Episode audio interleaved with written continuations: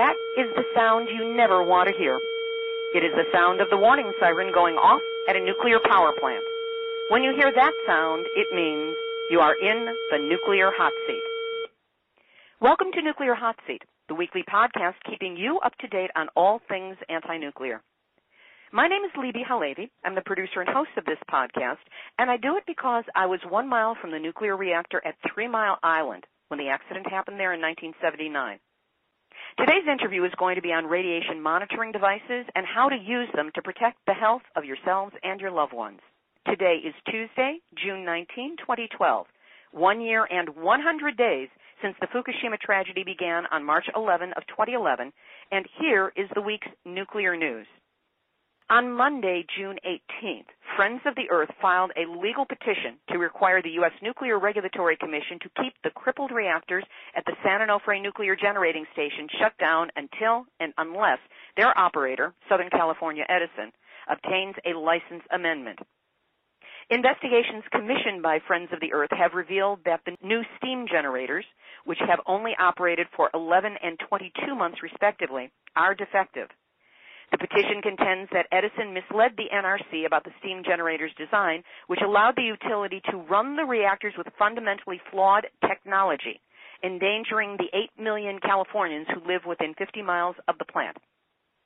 The petition states that Edison deliberately mischaracterized the new technology as like for like replacement, thereby avoiding NRC or public review of the altered design a series of technical reports produced by nuclear engineer Arnie Gundersen of Fairewinds Associates and that was commissioned by Friends of the Earth have revealed that the design changes made by Edison raised 39 different safety issues, any one of which should have triggered a license amendment review under NRC regulations. In Oregon, the first pieces of tsunami debris washed on shore and the first one was a giant, a complete dock it was part of the debris from last year's tsunami and is at the front running edge of the debris field, which is approximately 100 square miles and heading for the west coast of North America. This particular piece originated in Misawa, a northern Japanese city. It was 66 feet long, 7 feet tall, and 19 feet wide, and first made landfall on June 2nd or 3rd. Before it could be tested for radiation by citizens, however, it was dismantled and burned by the officials.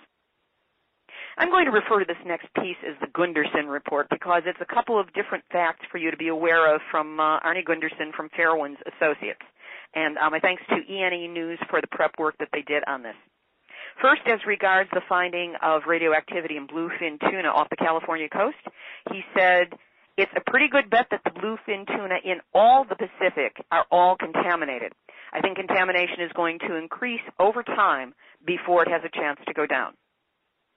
On West Coast radiation contamination, Gundersen said, especially for the West Coast, you need to be careful about what's on your feet. 80% of the dirt that gets in your house comes in on your shoes. Dry dusting makes it worse. Wet dusting is really recommended. This is in case there is radiation in the dust and in the dirt. He goes on to say, being really careful about house cleanliness, especially on the West Coast. To me, that would be a no-brainer for anybody in the Cascades or anybody in these areas where hot particles fell out as a result of a thunderstorm.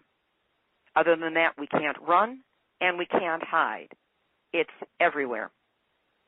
He also said that on the U.S. West Coast, we should have been taking iodine pills to protect us from Fukushima radiation after 311 in 2011. Now, going to Japan, which is where the majority of the news has been coming from in the past week or so, we can really see by the sequence of events that the fix is in when it comes to nuclear, but I'll play this out for you. There were 4,000 protesting against the restart of the Oi nuclear plant uh, in front of the Fukui Prefectural Government Building. Uh, this is where the nuclear plant is located. It's a huge number for a small town like Fukui, and this took place before the restart. Also, before anything was announced, Fukushima women spoke directly to officials on uh, the 7th of June. About 70 women were protesting, including 10 women from Fukushima, and they did a die-in in front of the Prime Minister's official residence to protest against the restart of the Oi nuclear power plant. Before the die-in, 10 Fukushima women visited the cabinet office and met with officials. There is a video that has been posted on YouTube. It will be posted on Nuclear Hot Seat. It is deeply moving, showing the women with subtitles so that we can understand in English, speaking directly from their experience in Fukushima to an official who clearly had absolutely no power to do anything. And of course, on the next day, the reactors were cleared for restart. Permission was given by the Prime Minister of Japan, Yoshihiko Noda. These are the first two of Japan's idled fleet of nuclear power reactors to be restarted since Fukushima happened. Uh, once a year, the nuclear reactors in Japan must, by law, be shut down for reexamination.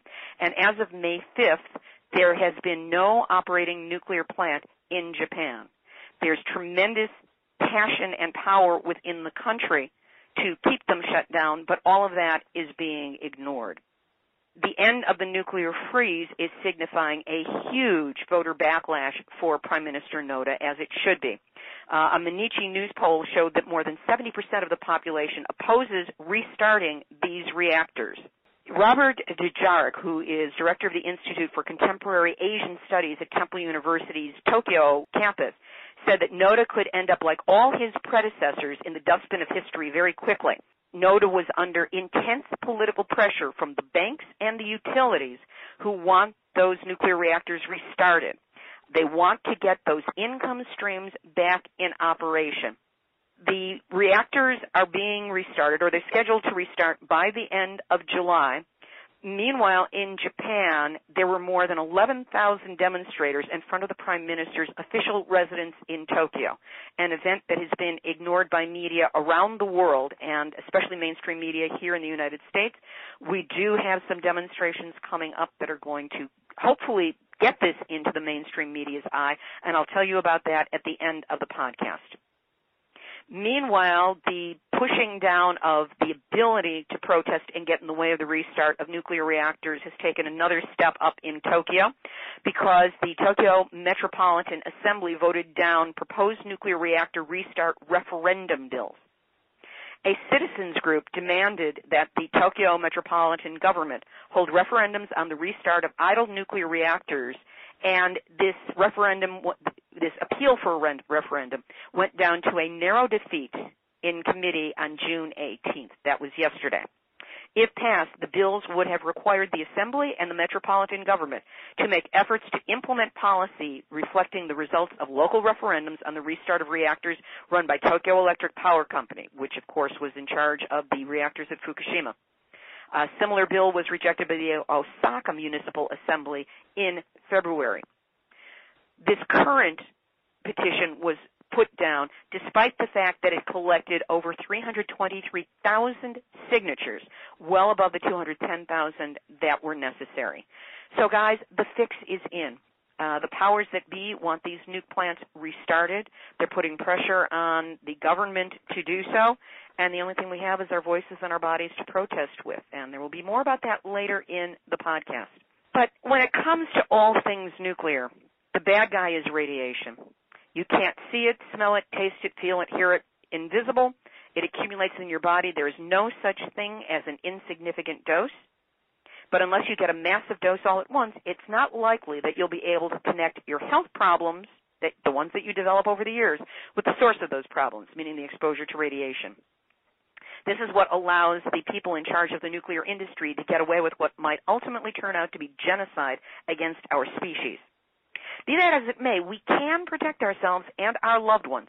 And one of the ways is by monitoring the radiation levels around us so we know when it's safe and when we really should duck and cover. I'm very happy today to have three people on Nuclear Hot Seat who know a whole lot more about this than I do. Dr. Bill Cardoso is an electrical and computer engineer with over 15 years driving revolutionary breakthroughs in high-tech industry for worldwide private, governmental, medical, aerospace, and research institutions. He spent 10 years at Fermi National Accelerator Laboratory, an internationally renowned Department of Energy lab, and the world leader in nuclear particle physics research. This guy's got heavy creds. There he led engineers and scientists in the design and development of radiation detector systems to find the structure of matter and ultimately the origins of the universe. We'll step away from the infinite and just talk with him today about radiation devices and how we can protect ourselves. Bill, welcome to Nuclear Hot Seat. Thank you. Glad to be here. Also on the call today is Darren McClure.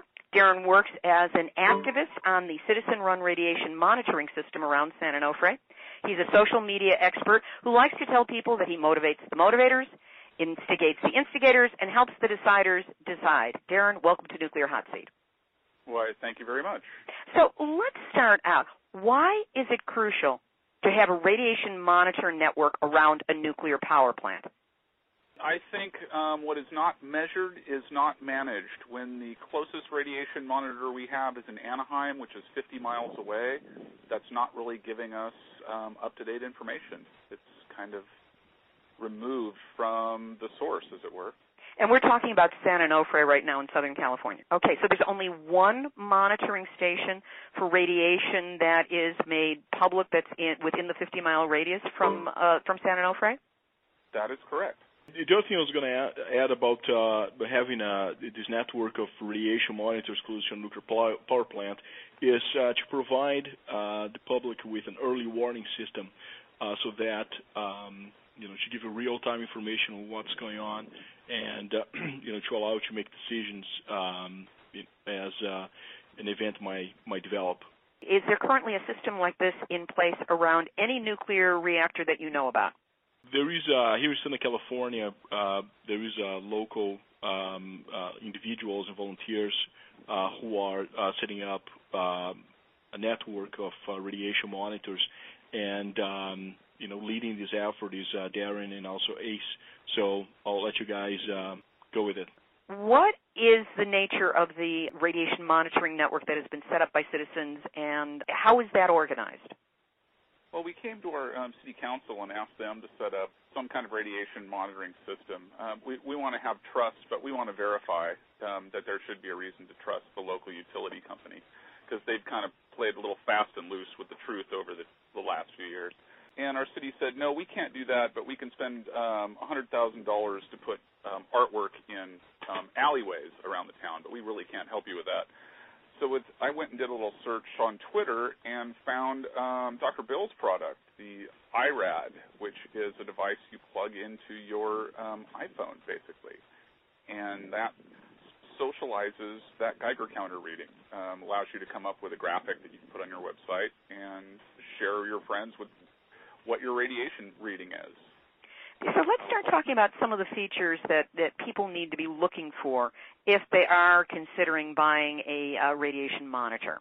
The, uh, the range of uh, products available in the, market uh, today it can be a bit overwhelming when you are you know when you start looking at uh, radiation detectors, radiation monitors if you're looking for a monitor uh, for your house, you're probably going to be looking at a Geiger counter. It's a simple uh, gas um, type of detector that looks for X-rays and gamma rays. For example, uh, around Japan, that's uh, when, you hear about cesium-137, and it's by products, you're looking at uh, mostly gammas and X-rays.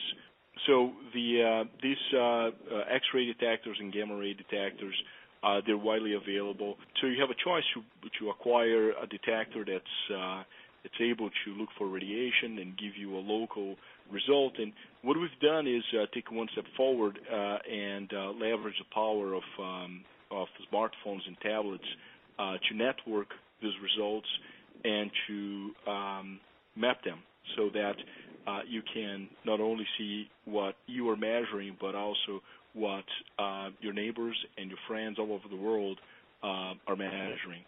And so that adds this social content uh, to the data to uh, really structure this network as uh, an early warning system and, as, and as Darren mentioned, a way to quickly verify um, radiation levels not only around power plants but anywhere in the world if an individual has a monitor and wants to be able to participate in this larger program, how can it be enabled? It's fairly easy to use if you know how to operate an app uh, and on iPhone or uh, with uh, actually Android version is uh, available next week. It's as, as easy as setting up an app. And Darren and has been really good at publishing his data on, his website. It's easy to do. You just you it's free. You set up an account on a cloud uh, server uh, that um, that we that we keep, and then we you hook that account uh, to your um, cell phone, and you can then um, automatically upload data uh, from your mobile device. In short, it's built into Bill's device, the iRad. Okay, so you're talking about a specific kind of, of monitor at this point. Right. If you're looking to get the information, um, like we're pushing it to sanonofre.com, that's how we're doing it through through his device. So it's a dongle that attaches to your iPhone or your iPad. Uh, that's pretty amazing that somebody could have a smartphone and plug in a radiation monitor and um, suddenly be publishing it to the internet so that everybody can see what local radiation levels are. I mean, that's what you're saying, right? That's what, and what excited me about it is that it's social and pushes it out there, and it's about half the cost as other devices on the market. Really was excited to find Bill and his company. Terrific. Now, what you're measuring is background radiation. Is that correct? Correct. Most of the time, you're going to be measuring background radiation. Now, is there anything, any way that these devices can monitor, say, the radiation content of food or water? Measurement of food and water uh, require different devices. They have to be more sophisticated laboratory type devices to really assess if uh, your food or water is contaminated or not. Uh, Geiger counters are not appropriate for that to look for um, contamination, food and water, you're going to be looking for uh, equipment that can provide you with a spectrum of what uh, of that contamination. And um, a Geiger counter, no matter what brand it is, is not going to uh, be able to uh, to provide with that. Those are devices that range in price between fifteen and twenty thousand dollars. So you usually find them in in a lab.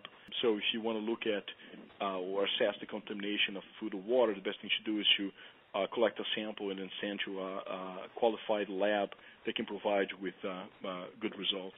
There have been a lot of people who I've seen online, and certainly they post to the nuclear hot seat sites, who will take a radiation monitor and they'll put it up, say, against produce in a farmer's market or uh, the water that's been sprayed on produce in a store. What you're saying is that that's not giving an honest read of what might be inside the food.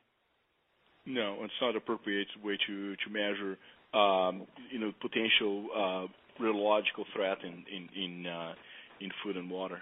I know that you have begun classes, Bill, to help people understand how to hook up their radiation monitors. Tell us a little bit about what you've put together and why you've done this. Uh, that's something we've been uh, talking about today, Darren Ace and other uh, members of this community. And uh, uh, there's a lot of misinformation. There's a lot of a lot of data out there about radiation and radiation effects, but unfortunately, uh, a lot of this data is gobbled. So what we decide to do is uh, at last uh, Saturday of each month, uh, we're going to hold a one-hour session here in our office in San Marcos, California, and that's it's open to the community to bring uh, in questions, concerns, and have access to experts in radiation, and um, you know to be able to sit down in a you know politically free environment and, and discuss uh, what's going on and and if they want to join this uh, radiological uh, network, uh, they can do so right there and then. Uh, you're going to learn how to use this equipment. We have some reactive sources here in the office that we can bring in and show um, how these radiation monitors uh, would behave in case of um, uh, radiation being, uh, you know, uh, in the environment. So, you know, in, at home, usually only see background and here you'll be able to see not only background but other levels of radiation, and then we can assess if that's dangerous or not, and why it's dangerous. And, and you know, it's it's an open forum to share ideas and learn more about radiation. So, two questions about that. First of all, when you say your office, where is that located? Uh, that's at uh, 253 Pawnee Street in uh, San Marcos, California. And that's outside of San Diego, correct?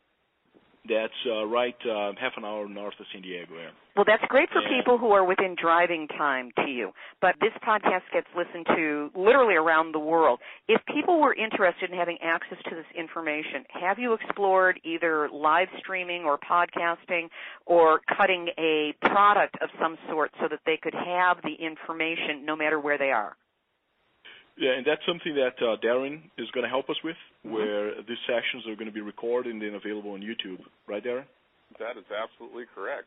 Google Hangouts, amazing new tool everybody should get to learn how to use. I'll put that on my list of the things you're promising to teach me about. Um, but whatever the links are, if you would please let me know, I will post them on the Nuclear Hot Seat pages, and people will be able to find you because there are a lot of individuals who post their readings, but there's no coordinated way of really understanding what it means and getting that global picture. One last question for both of you, and that is, are you familiar with the work of um, SafeCast, and have you had any dealings with them? The network that we are uh, setting up uh, hooks up directly to the SafeCast database.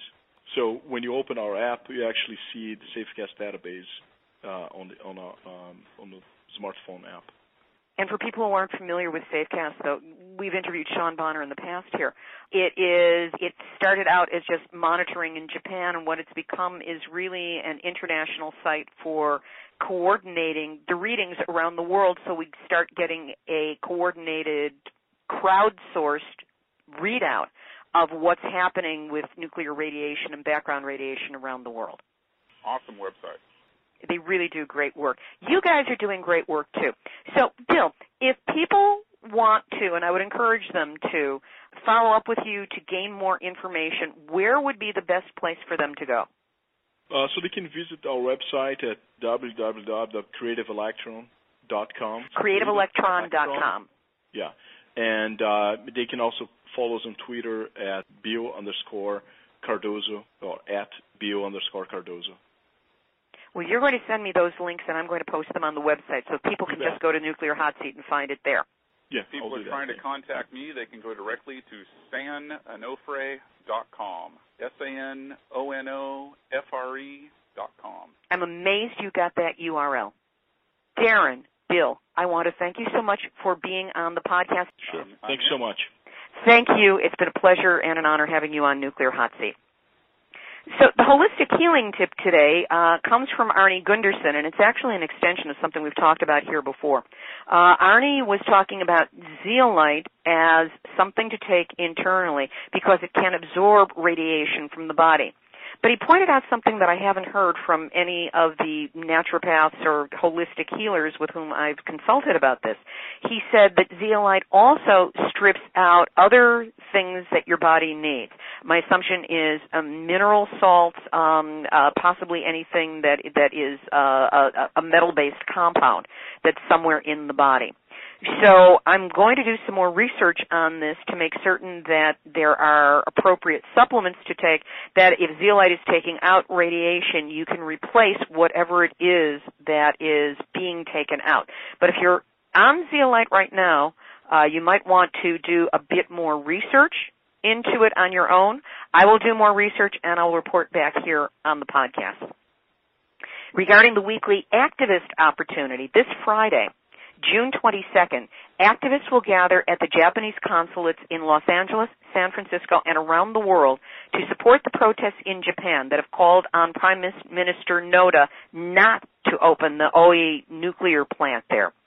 The Japanese protests have been huge. As I stated before, there have been up to 11,000 people at a time protesting. And it has been covered by none of the Japanese media, nor any of the international mainstream media. I mean, did you see it on your local news report? Probably not.